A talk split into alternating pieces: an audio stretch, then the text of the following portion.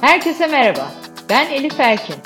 Bundan böyle iyilik sağlık dolu bir yaşam için bilmemiz gerekenler hakkında uzmanlarla bir araya geliyoruz.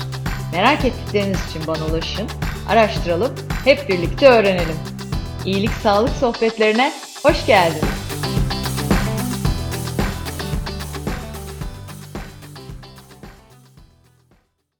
İyilik Sağlık Sohbetleri'nin yeni bölümüyle karşınızdayım. Bu bölümde konuğum Life Club danışma kurulu üyelerimizden nöroloji uzmanı Profesör Doktor Elif Ilgaz Aydınlar. Hocam davetimizi kabul ederek geldiğiniz için çok teşekkür ederiz. Ben teşekkür ederim. Sohbetimize geçmeden önce e, sizlere kısaca hocamı tanıtmak isterim. Elif Ilgaz Aydınlar 1994 yılında Akdeniz Üniversitesi Tıp Fakültesinden mezun olduktan sonra nöroloji alanındaki uzmanlık eğitimini Haydarpaşa Numune Hastanesi 1. Nöroloji Kliniğinde tamamladı. Uzmanlık tezini migrende magnezyum tedavisi üzerine yazdı.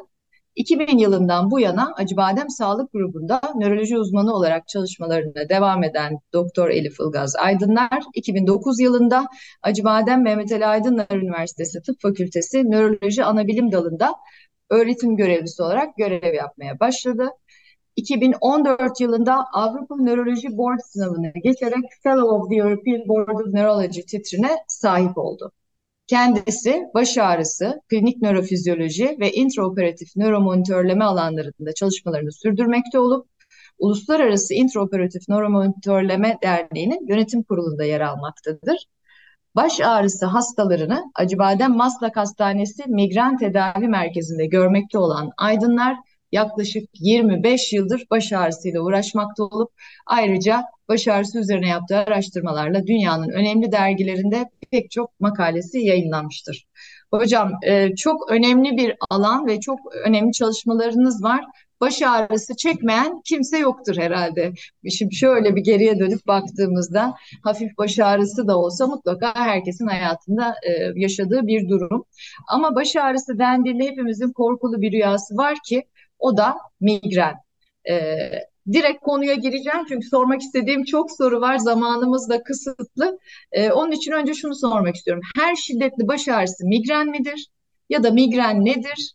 E, neden ortaya çıkar? Migren olduğumuzu hangi belirtiler bize e, hissettirir? E, belki böyle bir giriş yapabiliriz. Teşekkür ederim girişiniz için ve güzel sorunuz için. Elif Hanım, e, her şiddetli baş ağrısı migren değildir belki ama birçok hastamızın şiddetli baş ağrısı aslında migrendir. Yani hayatınızda ilk defa çok şiddetli baş ağrısı yaşıyorsanız, hayatınızın yaşadığınız en büyük baş ağrısıysa ve belki de sizi acile götürecek kadar kuvvetliyse elbette ki altta başka bir sebep var mı diye araştırmak isteriz. Ama migren o kadar yaygın ki düşünün ki 6 kişilik bir odada mutlaka bir kişinin migren olduğunu biliyoruz. Türkiye araştırması da bunu gösteriyor. Dünyadaki rakamlar da öyle. Dolayısıyla büyük ihtimalle altta yatan sebep aslında migrendir. Migren tanısını nasıl koyarız? Sorgulayarak koyarız. Yani migrenin tanısını herhangi bir MR filmi veya herhangi bir laboratuvar testiyle koymayız. Migren olan bir kişinin ağrısı ya orta ya da şiddetli düzeydedir. E, geldiği zaman en az 4 saat sürer. 72 saate kadar yani 3 güne kadar uzayabilir.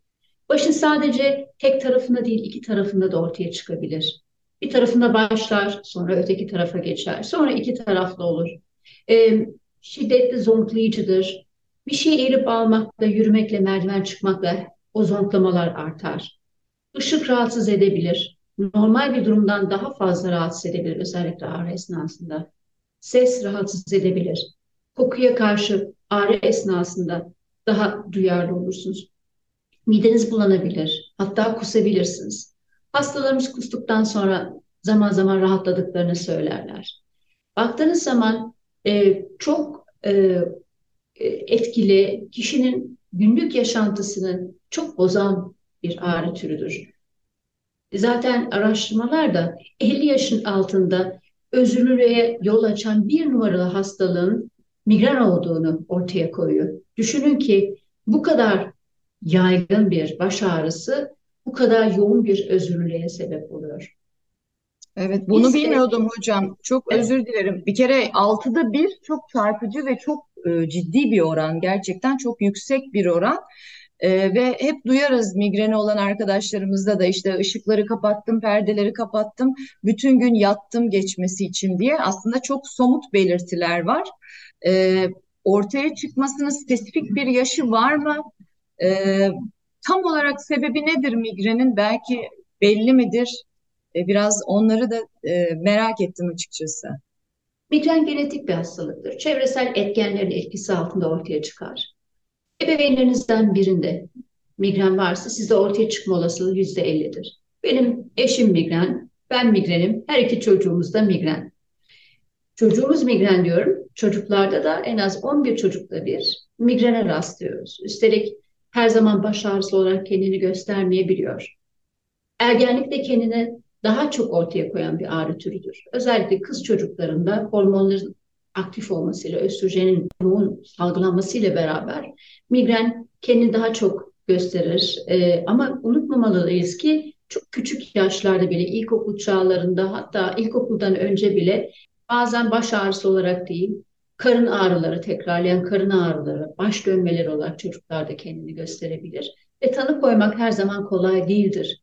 E, deneyimli bir uzmanın e, mutlaka e, çocuğu değerlendirmesi gerekir.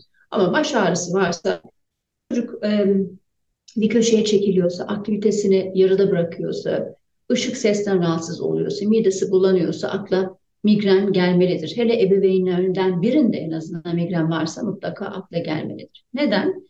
Çünkü migren e, aslında e, çok da korkutucu bir hastalık değildir. Yönetmeyi öğrenmemiz gerekir. E, yönetirsek çoğu zaman çok yüz güldürücü bir tedavisi vardır. Önemli olan öncelikle tanısını koymaktır. İlgili hekim tarafından bir tanısının konulması e, ve tedavisinin düzenlenmesi e, yaşam kalitesini yükseltmek adına çok önemlidir. Evet, e, çocuklarda bu kadar erken yaşta olduğunu da açıkçası bilmiyordum. Yani bir yandan da not alarak dinliyorum hocam. Çok önemli bir şey e, aynı e, şekilde söylediğiniz. Bir de dediniz ki bazen çocuklarda tekrarlayan karın ağrısı ile anlarız. E, yani migren tanım itibariyle baş ağrısı aslında değil mi? Ama çocuklarda karın ağrısıyla mı anlıyoruz? E, o da evet, enteresan. İlginçtir. Tekrarlayan ve e, sebebi açıklanamayan karın ağrıları, taşıt tutmaları, baş dönmesi atakları, zaman zaman baş ağrıları. E, bunların hepsini e, dikkatle izlemek lazım. E, ve bir e, pediatrik nöroloji uzmanı e, mutlaka bunun adını koyacaktır. Yeter ki e, tereddütte kalındığında mutlaka ilgili uzmanla e, bir görüşmek gerekir. Evet yani çünkü çocukta baş ağrısı çok nadir görünen bir şey ve çocuğun başı ağrımaz. Ben küçükken hatırlıyorum mesela başım ağrıyor dediğimde çocuğun başı ağrımaz gibi bir cümle var aklımda. Genelde de öyle bakarız. O yüzden ciddiye almamız ve mutlaka pediatrik nörolojiye bir en azından kontrole götürmemiz çok kıymetli. Dediğiniz gibi yaşam kalitesini çok doğrudan etkileyen ve e, çevremizde çok yaşıyoruz. Demek ki altıda bir oran olduğunu bilmiyordum. Ondan bu kadar çok gözlemledik yıllar içinde belki. E, bir anda insanı yaşamdan hop çekip alan bir dakika migrenim var, migren atağım başladı, benim durmam lazım, işte odaya kapanmam lazım gibi yaşam kalitesini e, darmadağın eden bir durum. Ama sizin bir de sözünüz var, migreninizi siz yönetmesin, siz migreninizi yönetin diye. Gerçekten migreni yönetmek mümkün mü? Elif Hanım, migreni yönetmek mümkün. Neyle başlayalım? Migreni olan bir kişi e, bu atakları hangi koşullarda yaşıyor? Aç kaldığında mı, uykusuz kaldığında mı, alkol aldığında mı, gerildiğinde mi, adet döneminde mi? Adetten hemen önce olabilir, adet esnasında olabilir. Bazı yiyecekleri tükettiğinde mi? Susuz kaldığında mı? Spor yaptığında mı? Bütün bunları bir gözden geçirirsek, tetikleyicileri ortaya koyabilirsek elimize çok önemli bir bilgi geçmiş olur. Her tetikleyiciyi her zaman yönetemeyiz de hava değişikliğine veya hormonal değişiklikleri yönetemeyiz ama diğerlerini ortaya koyabilirsek özellikle e, yoğun e, yoğun bir şeyin tüketilmesi olabilir, alkol dahil veya aç kalmak olabilir. O zaman e, bazı tetikleyicileri elimine etmiş olabiliriz. E, ikincisi yoğun ağrı kesici kullanımına kayıyorsa kişi Yani sık ağrı yaşıyorsa haftada iki günü, üç günü ağrılı geçiyor. Her seferinde ağrı kesici alması gerekiyorsa burada bir dur demesi lazım. Çünkü bunun gidişatı iyi değil. Biliyoruz ki haftada bir, iki e, kez migren atağı geçiren bir hasta. Hele bir de her seferinde ağrı kesiciyle müdahale edip bunu yönetmeye kalktığında bu ağrı kronikleşmeye çok e, meyilli oluyor. Ne demek kronikleşme? Ayda 15 gün bir üstü ağrılı olması, 8'inin neredeyse çok şiddetli olması anlamına geliyor. E, buna bir de çok yoğun ağrı kesici tüketimi e, ekleniyor. E, ağrı kesicinin e, çok tüketimi e, neden istemiyoruz? Bir, ağrı kesiciler bir müddet sonra e, çok sık tükettiğinizde ağrılarınızın sıklaşmasına sebep oluyor. E, diyeceksiniz ki nasıl olur? Evet, evet, ağrı kesici bugünkü ağrımı kesiyor ama yarın öbür günkü ağrının da sebebi. E, bir o. İkincisi çok yoğun ağrı kesici tüketen bir kişi midesini, böbreğini ve başka sağlık e, sorunlarını e, zemin hazırlamış oluyor. Mide sorunları, böbrek sorunları gibi ve başka sorunlar gibi. Dolayısıyla yani, ağrı kesiciyi e, çok yoğun tüketmelerini istemiyoruz. E, ne yapmak lazım öyleyse? Migreni önleyen ilaçlarımız var. Migreni önleyen ilaçlarımız ağızdan alınabilir veya iğne tedavilerimiz var.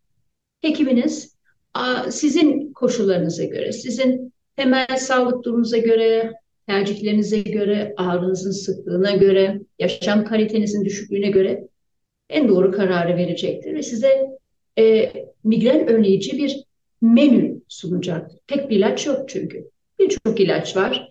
Hepsinin kendine göre üstünlükleri var, yan etkileri var, avantajları var. Bunları gözden geçirip e, size bir tedavi önerisi sunacaktır. Neden e, kişiden kişiye değişir tedavi? Migrenle beraber gelen başka hastalıklarımız var paketin içinde. Ne geliyor? Migren olan bir kişinin fibromiyajisi olabiliyor. Gene genetik olarak e, çok benzer e, özelliklere sahip fibromiyajisi olan insanlarla migren olanların alerjileri olabiliyor, kilo sorunu olabiliyor, depresyonu, kaygısı, e, gastrointestinal problemleri, uyku sorunları. E, bütün bunları gözden geçirip ona uygun bir tedavi planlamak lazım. Çünkü sadece migreni yönetmek, sadece migren ağrısını azaltmak yeterli değil. Bütün bu hastalıkların da tedavisi konusunda bir yol almak gerekiyor ki hasta gerçekten e, yaşam kalitem düzeldi. Ben çok daha iyi bir insanım. Şu tedaviden sonra kendimi çok daha mutlu hissediyorum desin. Tıpta zaten hocalarımızın hep bize söylediği hastalık yoktur, hasta vardır e, yaklaşımından hareketle ve de sizin anlattıklarınızdan da anlıyorum ki hani her migren de aynı değil. Yani herkes migreni aynı şekilde yaşamıyor. Herkesin tetikleyicileri farklı olabildiği gibi yaşadığı şiddet, e, ağrı şiddeti, yaşadığı frekans e, bambaşka olabiliyor. O yüzden kişiye özel tedavi burada e, çok e, ön plana çıkıyor diye anlıyorum. Bir de Şimdi söylediğiniz bir diğer şey de bu işin bütünsel olarak yönetilmesi gerektiği. Yani aslında biraz daha multidisipliner bir şeyden de bahsediyoruz migren dediğimizde. Fibromiyalji dediniz. Hani böyle bir spesifik olarak bu saydığınız hastalıklar arasında migreni olan kişilerde en çok görülen hastalıklar bunlar ya da şu hastalığı olan kişilerde migren çok görünür diyebileceğimiz böyle bir hani insanlarda amacımız bir farkındalık yaratmak. Çünkü dediniz ya yani her şeyden önce anladığım kendimizi bir tanımamız, dinlememiz ve farkında olmamız lazım. İyilik sağlık sohbetlerine gelen tüm uzmanlardan da benzer şeyleri duyuyoruz aslında. Tetikleyicileri ortaya koyduğumuz zaman e, ben hep şey diye düşünürdüm migren tedavisini. E, işte şu ilaç, bu ilaç, bu ilaç ve e, o atağın bertaraf edilmesi. Halbuki siz migren tedavisi deyince migreni önlemekle başladınız. Yani hem tetikleyicileri ortadan kaldırmak hem de migren önleyici tedavi, ilaçlar, iğne vesaire her ne kullanılıyorsa. O anlamda bu da çok e, dikkat edilmesi gereken bir şey. E, dolayısıyla migreni olan dinleyenlerimiz için yani şu da dikkatinizi çeksin hani şu hastalığınız varsa migreniniz e, daha fazla tetikleniyor olabilir ya da daha sık görülür gibi söyleyebileceğimiz rakamlar, bilgiler var mı hocam? Fibromiyalji gibi. E, fibromiyalji önemli konu. Çünkü migren kadar yaşam kalitesini düşürüyor. E, kişiler genellikle vücutlarını çok yaygın olarak ağrıdığından yakınırlar. Vücut ağrısı baş ağrısını tetikliyor, baş ağrısı vücut ağrısını tetikliyor. Dolayısıyla o kısır döngüyü kırmak lazım. Fibromiyalji e, sadece bir e, ağızdan vereceğimiz ilaçlarla yönetilmeyecektir. Migrende olduğu gibi fibromiyajide de tedavinin yanı sıra yaşam kalitesini, yaşam alışkanlıklarını düzeltmek lazım. Ne dedik migrende? Tetikleyicileri ortaya koyalım, onları yönetelim. Ne yapalım? Aç kalmayalım, uykumuza dikkat edelim, yiyeceklerimize dikkat edelim, fiziksel aktivitemizi aksatmayalım, kilo kontrolü sağlayalım. Aslında fibromiyalji ile ilgilenen şeyler. Yani egzersizini yapan, uykusunu iyi yöneten, stresini iyi yöneten veya depresyonu varsa, kaygısı varsa bunun da tedavisini iyi yöneten hastalarımızın e, bu iki sorununu da çok güzel yönetebiliyoruz. Burada fizik tedavi de bizim için çok önemli ve sıkça başvurduğumuz bir branş. E, hastamızın ağrı kontrollerini sağlarken baş ağrısı ve vücut ağrısı için uygun ilaçları önerirken kasları güçlendirici, ağrıları kontrol edici bir fizik tedaviden yararlanıyoruz. Ve hastamızın diyorum ki işte birçoğunda depresyon özellikle ağrı kronikleştikçe depresyon yakalıyoruz. Ya kronikleşen ağrı depresyona yol açıyor ya da depresyon bu ağrıyı kronikleştiriyor. Evet. Nereden anlıyoruz bunu? Hiçbir depresyon tedavisi yapmıyorum. Kronik migreni düzeltelim. İnanın depresyon skorları bile düşüyor. Ama kişisel almak istediğimizde psikiyatriden destek alıyoruz. Psikiyatri, psikoloji e, tedavinin içine girdiğinde e, çok daha yüz güldürücü sonuçlar alıyoruz. Dolayısıyla baktığımızda hemen multidisipliner e, bir e, yaklaşım sergiliyoruz. Bazen ortopediden destek aldığımızda oluyor. Ama en çok da psikiyatri ve fizik tedaviyle işbirliği içindeyiz tedavilerimizi yönetirken. Şimdi tedavilerimizde ağza ilaç tedavileri önerdiğimizde pratik tarafı reçetemizi yazıyoruz. Hastalarımız ilaçları kullanıyor. Belirli aralıklarla bir araya geliyoruz. Dezavantajı ilaçlarımızın bazen yan etkileri olabiliyor ve bunları yönetmekte de zorlanıyor hastalarımız. Tamam iyiyim, başım ağrımıyor, vücudum iyi ama işte bütün gün yorgunum, tansiyonum düşüyor, biraz iştahım arttı ve iştahım kapandı gibi bir takım yakımalar e, ortaya koyabiliyorlar ve bir kısmı ilaçlarını sürdüremiyor. Yani ağızdan verdiğimiz ilaçların e, uyumu kolay olmuyor ve 6 ayın sonuna baktığımızda biz çünkü en az bir 6 ay, 9 ay, 1 seneye kadar bu ilaçları kullanmalarını öneriyoruz. Hastalarımızın ancak e, %10'u bu tedavileri sürdürebiliyor. E, %80-90'ı ya düzenli ilaç kullanmaktan sıkıldığı için biraz da kendini iyi hissettiği için erken bırakıyor veya yan etkilerle başa çıkamıyor. O nedenle de enjeksiyon tedavileri e, son yıllarda biraz daha gündeme geldi ve hedefe dönük tedaviler var. E, dilerseniz onlardan biraz bahsedelim. Çok isteriz Şimdi e, dedik ki e, bir e, genetik zemin üzerinde çevresel etkenlerle de ortaya konulan bir baş ağrısı sendromu, migren bir nörolojik hastalık. Bu nörolojik hastalığın özellikle atak esnasında e, beynin sinir ve damar sistemi aktive olur. CGRP dediğimiz kalsiyon genli ilişki peptit dediğimiz bir molekül salgılanır. Bu ağrının e, başında, esnasında ve sonuna kadar e, var olan ve ağrının iletimini kolaylaştıran bir molekül. İşte bu molekülü hedef alan tedaviler gelişti. E, iğne tedavileri gelişti ve ülkemizde de son iki yıldır e, aktif olarak kullanıyoruz. E, monoklonal antikorlar. Bu monoklonal antikorları aylık olarak uyguladığımızda en az bir sene e, disiplinle sürdürdüğümüz tedavilerde, ikinci senede de hastamın, hastamızın durumuna göre hatırlatma dozlarıyla genellikle ilerliyoruz ama aylık dozlarla e, ilerlemeyi e, öneriyoruz özellikle. Her ay uygulanmasını istiyoruz. İşte bu ağrı yapan molekülü hedef alıyor bu e, e, akıllı ilaçlar diyelim, anti, monoklonal antikorlar ve e, ağrının kontrolünde oldukça etkililer. Bu tür iğne tedavilerini uyguladığımızda hastalarımızın çok daha rahat uyum sağladığını görüyoruz. Çünkü yan etkileri çok az. E, bunlar aşı değil. Aşı olarak basında biraz e, popüler olsalar da aşı değil. İğneler buna içinde e, monoklonal antikorlar var ve e, böylece e, ağrının sıklığını, şiddetini azaltabiliyoruz. Ayda 4 migren ağrılı gün ve üstü olan hastalarımıza önerdiğimiz iğne tedavileri bunlar. Eğer, Bu tabii Çok özür dilerim. Muazzam bir e, gelişme. Yani hepimiz biliyoruz ki tıpta son 20 yılda 200 yıllık teknolojik ilerleme var.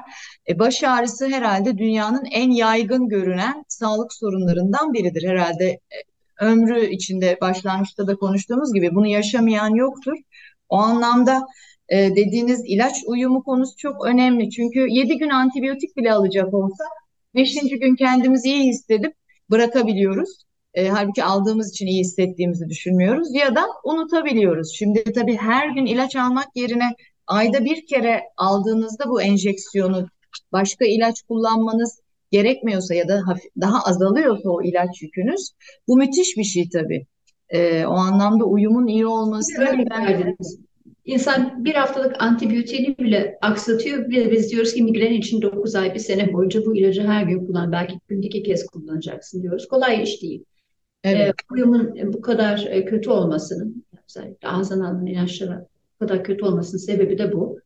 E, ayrık iğnelerde de bir disiplin sağlanıyor. Tabii, Tabii. E, kolay çünkü hemen yapıyorsun ve bitiyor. Herkes için uygun mu hocam? Bir de onu soracak. Yani 4 ve üzeri mi? Ağrılı gün ve üstü için e, önerdiğimiz e, bir ilaç, e, bir iğne tedavisi. Evet. Ayda 15 ağrı günü üstü bunların 8'i migrenöz yani kronik migrensinizde botulinum toksin tedavisini uyguluyoruz. 31 noktaya başı çepeçevre e, saracak şekilde diyelim özellikle e, belirli noktalara, stratejik noktalara uyguladığınız e, botulinum toksinde e, ağrıdaki e, e, inanılmaz yani e, olumlu bir etkisi var ve ağrının sıklığını, şiddetini azaltıyor. Bu tedavi bizler uyguluyoruz. Bunun için hastalarımızı 3 ayda bir bir araya geliyoruz. En az bir sene süresince e, bu tedaviye de uyum oldukça iyi e, ve gene etkili tedavi ama onu kronik migrende e, onaylı için sadece kronik migren hastalarımıza uyguluyoruz. Burada da ben dinleyenler için altını çizmek isterim. E, halk arasında botoks dediğimiz e, ürünün e, migrende kullanımı 3 ayda bir. Bunu mutlaka bir nöroloji uzmanının tabii yapıyor olması lazım değil mi? Yani standart e, ciltle ilgili botoks tedavisi uygulayan yerlerde çünkü bazen maalesef hani tırnak içinde merdiven altı e, diyelim uygulamalar olabiliyor aman buradan altına çizelim. Şu an e, hani Elif hocamız 3 net tedaviden daha doğrusu 4 diyelim. Öncelikle kendimizi tanıyıp tetikleyicilerimizin farkına vararak önleyebildiğimiz kadar önlemeye çalışacağız migreni diye anlıyorum. E, ardından hani elbette ki bu ataklar yaşanıyor. Yaşam kalitemizi e, iyileştirmek adına ağızdan alınan ilaçlarla bir tedavi uygulanabilir. Ama burada sürdürülebilirlik ve o e, tedaviyi aksatmadan uygulamak önemli. Diğer bir alternatif dördün üzerinde migren atağı yaşıyorsak eğer ayda bir iğne tedavisiyle hem daha az yan etkili hem de daha etkili e, sonuçlar alınabiliyor ve e, üçüncü aşamada da sekizin üzerinde kronik migren atağı e, kronik migren hastasıysak 3 e, ayda bir botoks uygulamasıyla e, yine yaşam kalitemizi oldukça iyileştirebiliriz diye anlıyorum. Yani gerçekten dediğiniz gibi migreni yönetmek için aslında elimizde farklı farklı e, araçlar var. E, peki migren yok oluyor mu hocam? Yani benim de migrenim vardı 10 yıl bitti gibi bir durum var mı? Çünkü siz kendinizden bahsederken de benim var migrenim, eşimin var migreni dediniz. Hani o bizim çocuğumuz gibi hayat boyu yanımızda taşıyıp hep yönetmeyi bileceğimiz bir e, şey olarak mı var e, hayatımızda? E, migren tedavilerinden beklentimiz nedir? Öyle başlayalım. Evet. Migren olan bir kişinin ayda e, ortaya çıkan e, migren baş ağrı gün sayısı e, yarı yarıya düşüyorsa bir tedavinin sonucunda o tedavi yanıt o tedavi yanıt almışsınız demektir. Elbette ki biz yarı yarıdan daha fazla düşmesini isteriz. Yüzde yetmiş seksen azalsın. Hatta yüzde yüz gitsin isteriz.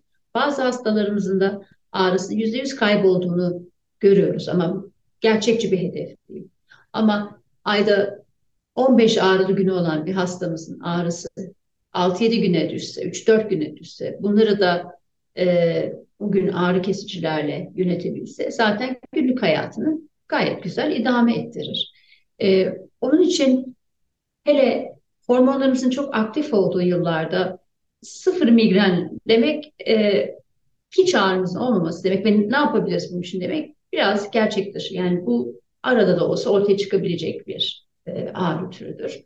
Ama ortaya çıktığında da o gün ne yapacağımızı bilirsek günümüze gayet evet. rahat devam ederiz. Yani ben bir hekim olarak migrenimi yönetiyorum ve aynı gün hastalarımı muayene ediyorum. Günün sonunda da bir aktivitem varsa toplantı, bir konser, bir yemek gitmek istiyorum. Ve vaktinde yatmak istiyorum. Yani biraz erken yatarak dinlenmek istiyorum. Demek ki bunu bu hale getirebilmeliyim mümkünse. E, sıkça bunu böyle yapabilmeliyim. E, dolayısıyla bu hale getirdiğim takdirde zaten migren benim hayatımda çok önemli bir rol oynamamaya başlıyor.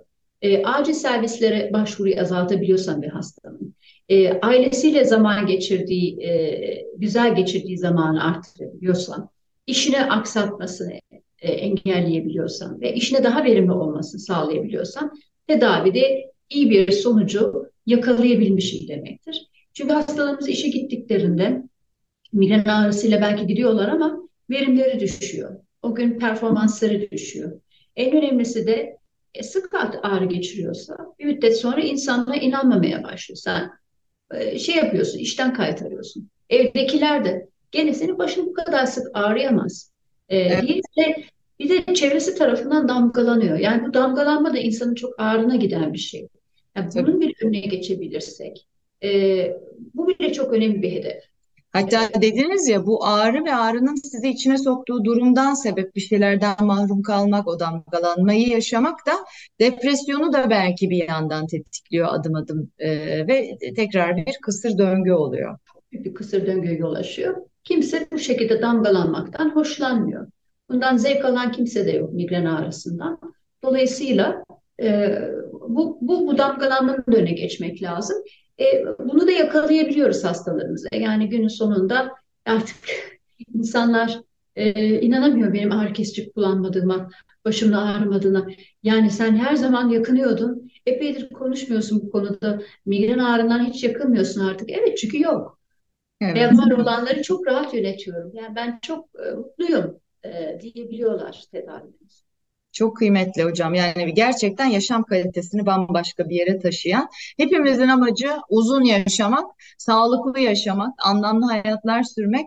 Ee, onun için de aslında işte migren tedavi merkezinde sizin yaptığınız e, bunun yönetilmesi konusunda bir yandan da bu işin eğitimini verip aslında kişide de o farkındalığı yaratmak diye de anlıyorum. Yani bizim e, hekime e, migren atağında başvurmamız değil de belki de atağımız olmadığı bir gün tamamen kendimizi korumak için o önleyici tıp yaklaşımıyla, bütünsel sağlık yönetimi başlığıyla aslında hani e, bizim de Life Club'da hep birlikte e, sizlerin de e, rehberliğinde yapmaya çalıştığımız şey bu. Gidip e, ben e, hocam bunu bunu bunu yaşıyorum e, ve bunu daha iyi yönetmek istiyorum. Ne yapmalıyım dememiz.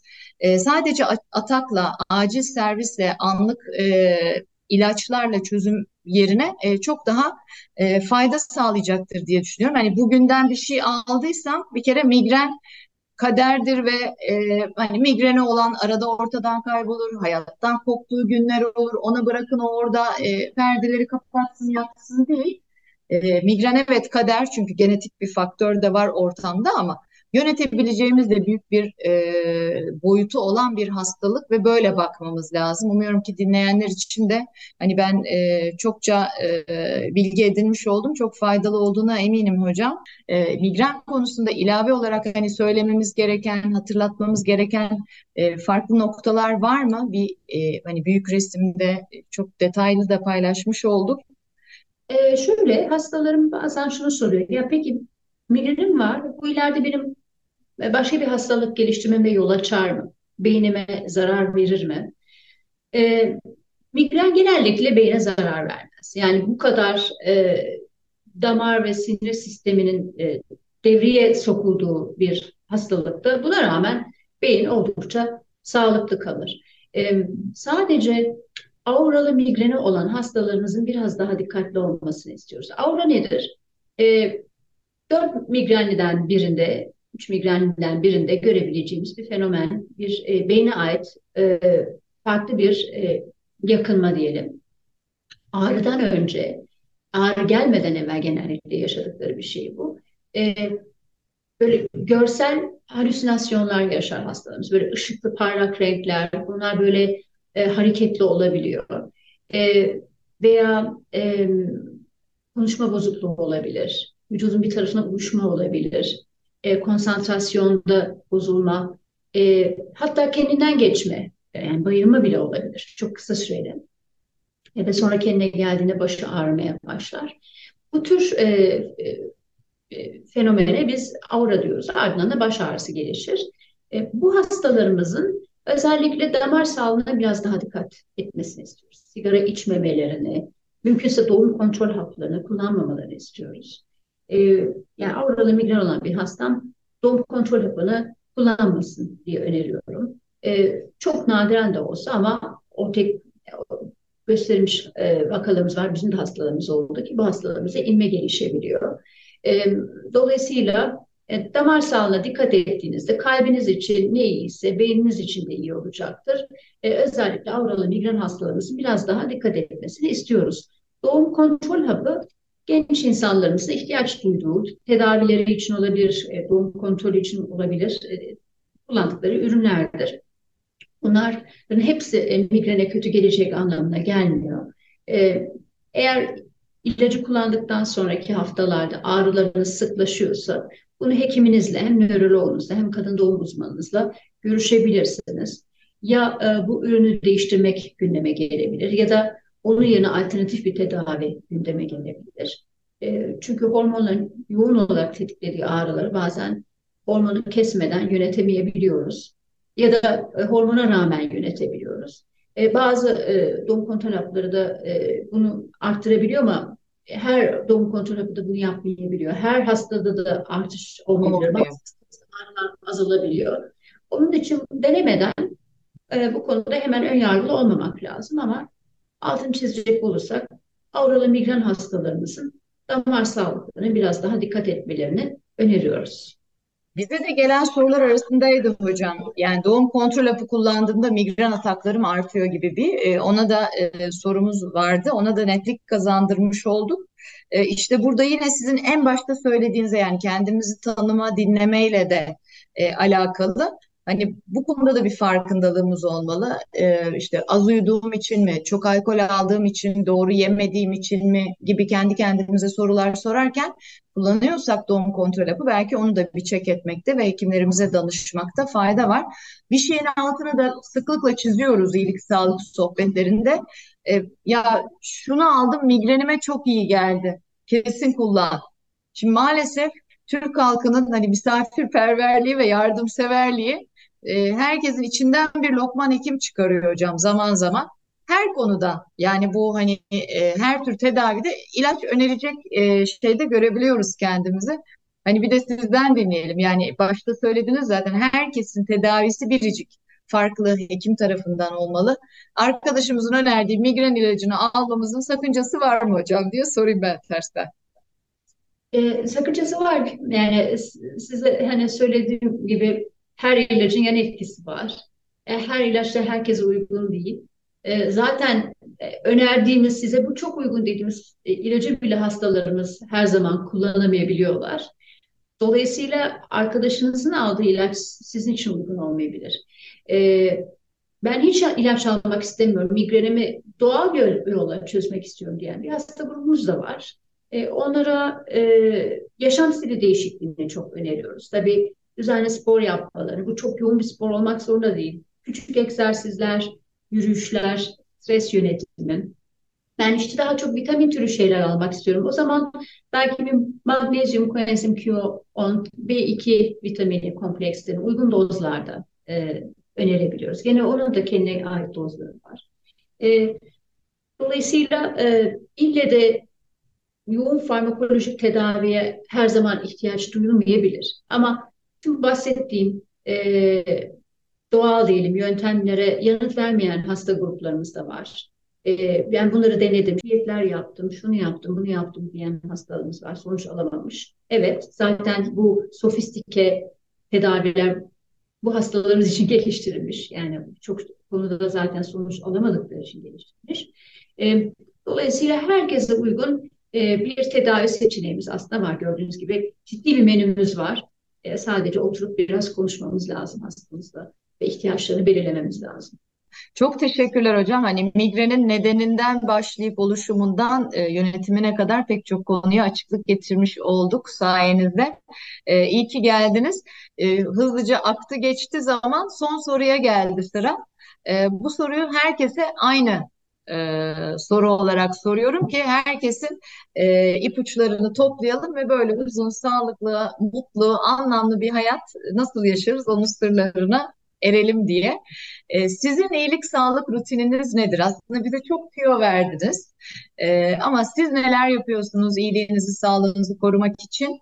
E, onu merak ediyorum hocam. E, ben sigara içmiyorum. E, migrenim var. E, yoğun da alkol tüketmiyorum, tüketemiyorum ama tüketmek de istemiyorum. Kiloma dikkat ediyorum. E, çünkü kiloya dikkat ettiğinizde e, migrenize de iyi geliyor, kalbinize de iyi geliyor, beyninize de iyi geliyor, bütün organlarınıza iyi geliyor. E, düzenli beslenmeye çalışıyorum. Mevsimindeki sebzeleri tüketiyorum. Yoğun miktarda da yemiyorum. E, haftada 3 gün, 4 gün spor yapmaya çalışıyorum. Bu bir yürüyüş de olabilir, pilates de olabilir. E, onun dışında üretken olmaya çalışıyorum. Çalışmak iyi geliyor bana. Evet, evet. E, Bunaldığımda dostlarımla bir araya gelmek, bir kahve içmek onlarla hoşuma gidiyor. Dolayısıyla e, antistres yöntemim de bu. E, ailemle beraber zaman geçirmek. E, bunlar benim e, hoşlandığım şeyler. E, dolayısıyla çok büyük bir formül yok yani. Evet, daha ne olsun harikasınız. Şimdi son dönemde e, Netflix'te bir e, seri başladı. Yüze kadar yaşamak. Gördünüz mü bilmiyorum. 100 yaşına kadar yaşayan dünyanın farklı bölgesindeki şehirleri peşinden giden bir e, aslında meraklı bir e, adam var. Onun ağzından e, sırları yakalamaya çalışıyor. Yani Okinawa'yı hepimiz biliriz o Japonya'nın güneyindeki adayı ve 100 yaşın üzerindeki evet. Kişi sayısının çokluğunu. Mesela Sardinya'nın kuzeyinde bir e, dağın tepesinde bir köyde de 100 yaş üstü popülasyonun çok olduğu keşfediliyor vesaire. Böyle farklı yerlerde e, aslında o da formülü bulmaya çalışıyor. Eski bir olimpiyat e, sporcusu bu arada hani işi e, organizasyonunu yapan ve röportajları yapan. Şimdi sizin listenizi ben önüme yazdığımda Hocam siz zaten sırrı keşfetmişsiniz. Tamam Onu görüyorum. Tamamsınız. İzlediğinizde göreceksiniz. Şimdi hani sağlıklı beslenme, e, fiziksel aktivite, uyku düzeni çok söyleniyor. Stresinizi yönetin de çok söyleniyor ama siz şimdi şunu çok e, güzel söylediniz. Bir üretken olmak, e, o gerçekten şarj eden bir şey. Hele ki bir nöroloji uzmanıyla konuşurken yani beyni en iyi e, tanıyan kişiyle e, gerçekten o e, beyin aktivasyonunu durdurduğumuz an aslında bir şeyler geri gitmeye başlıyor. O yüzden o üretken olmanın altını çizmek kıymetli. Sosyalleşmek dediniz hani bir çay kahve içmek aslında stres yönetimi illaki öyle metodik e, eğitim aldım stres yönetimi eğitimi dur bakayım şimdi ne yapacaktım hani ne yapmam gerekiyordu değil de tam tersi bu paylaşımlar sosyalleşme ve aileyle geçirdiğimiz zamanla olan o yüzden çok kıymetli bizim için e, sizin rutininizde yaptıklarınızı ne kadar çok kendi rutinimize alırsak yüze o kadar e, emin adımlarla ilerleriz. Tekrar çok teşekkürler. İyi ki geldiniz. E, ağzınıza sağlık hocam. Çok teşekkür ederim. Emeklerinize sağlık. Teşekkürler.